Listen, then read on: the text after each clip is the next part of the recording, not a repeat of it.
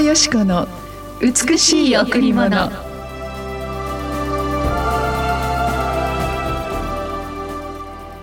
誠にあなた方に言います。あなた方がこれらの私の兄弟たちそれも最も小さい者たちの一人にしたことは私にしたのです。誠にあなた方に言います。あなた方がこれらの私の兄弟たちそれも最も小さい者たちの一人にしたことは私にしたのです。マタイ25の40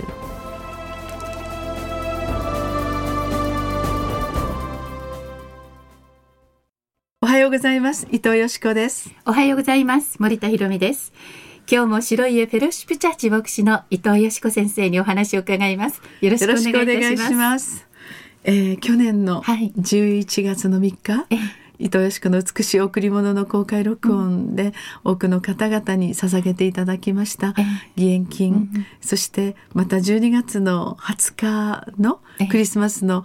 チャリティーイベントでもまた多くの方々が貧しい国を覚えて命のチケットを買ってくださいましたね、うん、そうですね。とっても喜んでくださったことが印象的でした、はい、そうですね、何か最後に私たちも涙を流しながら、うん、そのような貧しい人たちのあのあ命のチケットを送ることができるっていうその温かい心にあふれてましたね。そうですね。ね。さあそのような素晴らしい皆様からお預かりいたいただきました。あこのえチケットの全ての金額が、えー、この度、えー、1月13日に世界飢餓対策機構の、えー、最も苦しむアフリカ5カ国そしてインド、並びにまた日本の各地で起こあ起こってしまった水害や、えー、あらゆる、えー、困難な方々に、えー、送ることができましたね。はい、そして森田さん今日は、えー、この世界飢餓対策機構の田村さんがわざわざ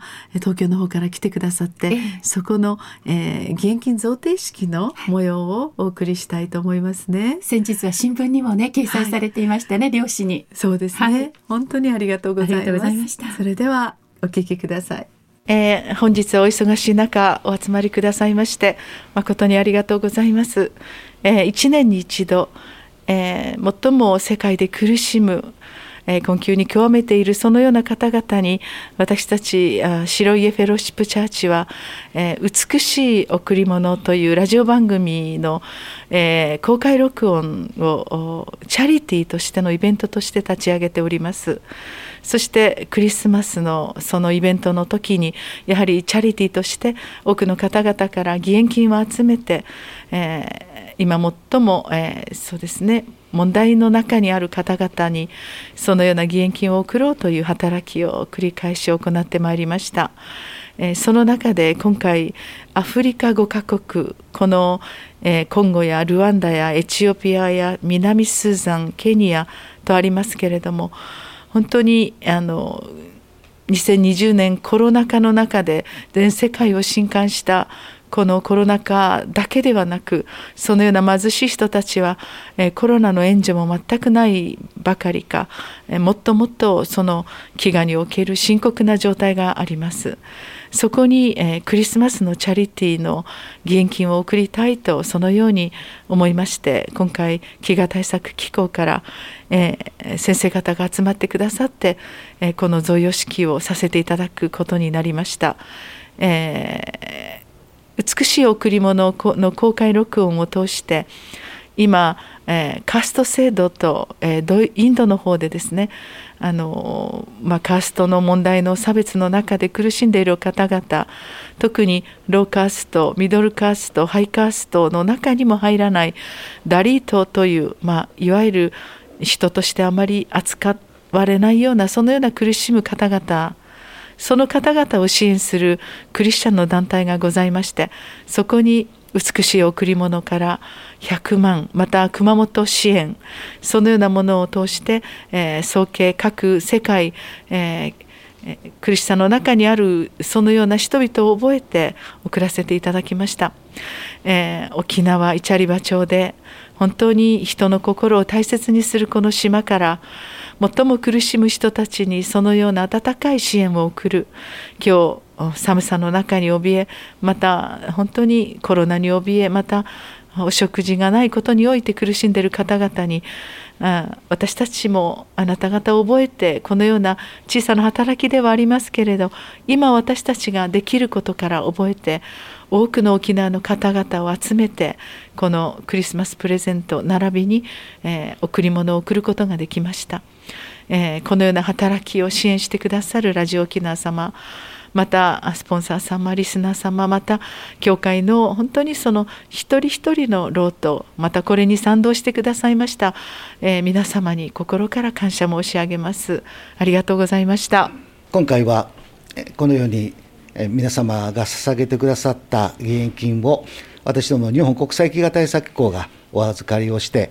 主にアフリカで飢餓と貧困と戦っておられる方々特にこのコロナの中でさらに生きに生きることに困難を覚える方々に皆さんが手を差し伸べていてくださる、それに用いさせていただけることを心から感謝します。この沖縄では34年前から日本国際飢餓対策機構を手足として使っていただいて、世界食糧デーの働きをしていてくださる、それはこの沖縄から世界にチムグクルを届けるあのそのような思いを持って始めていてくださったその働きが今日のような形でもつながっているということ心から感謝します、えー、世界の飢餓の状況の中でもやはり一番厳しいのがアフリカです。そしてその中でこのコロナによって日本では考えられないぐらいのロックダウンやさまざまな規制の中で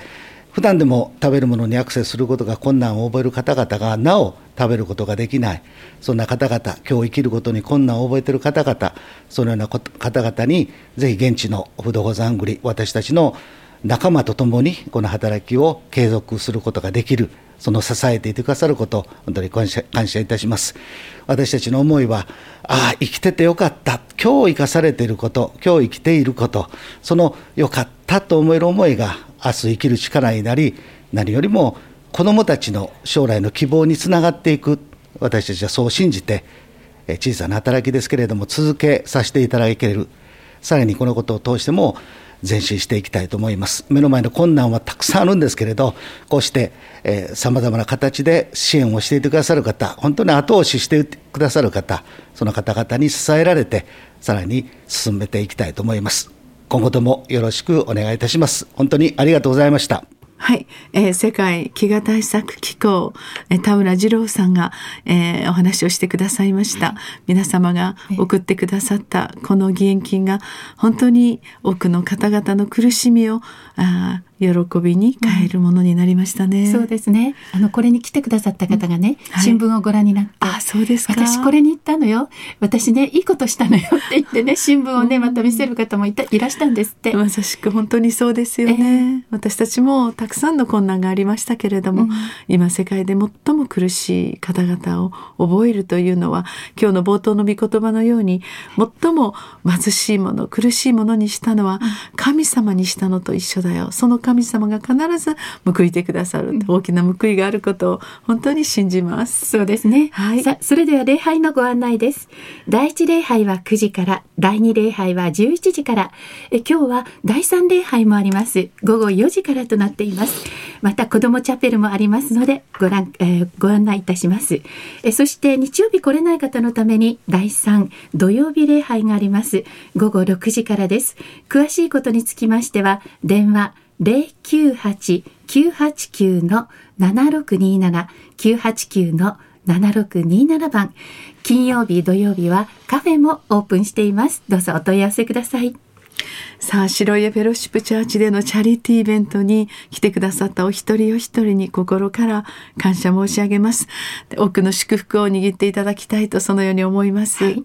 えー、私たちがこれを40年続けてこられたことも、はい、やっぱりあ大きなあ本当にこの成果が大きな実となって、うん、多くの方々から感謝され、ええ、その地域が本当に回復してくる、え、その本当に結果を見てやっぱり続けられましたね。そうですね。先生変わらないで41年なさってて、私はそれに感動して実は教会に来たんですね。それに感動してまた多くの方々がこのイベントに参加してくださって嬉しいですね。そうですね。うん、本当に小さな働きがこうして多くの森田さんとはじめ多くの方々のこの協力によって大きな波紋になり、うん、大きな働きをしながら最も苦しい方々が喜びに満ち溢れる、こんな神様の素晴らしい働きをまたこれからもしていきましょうね。はい、ありがとうございました。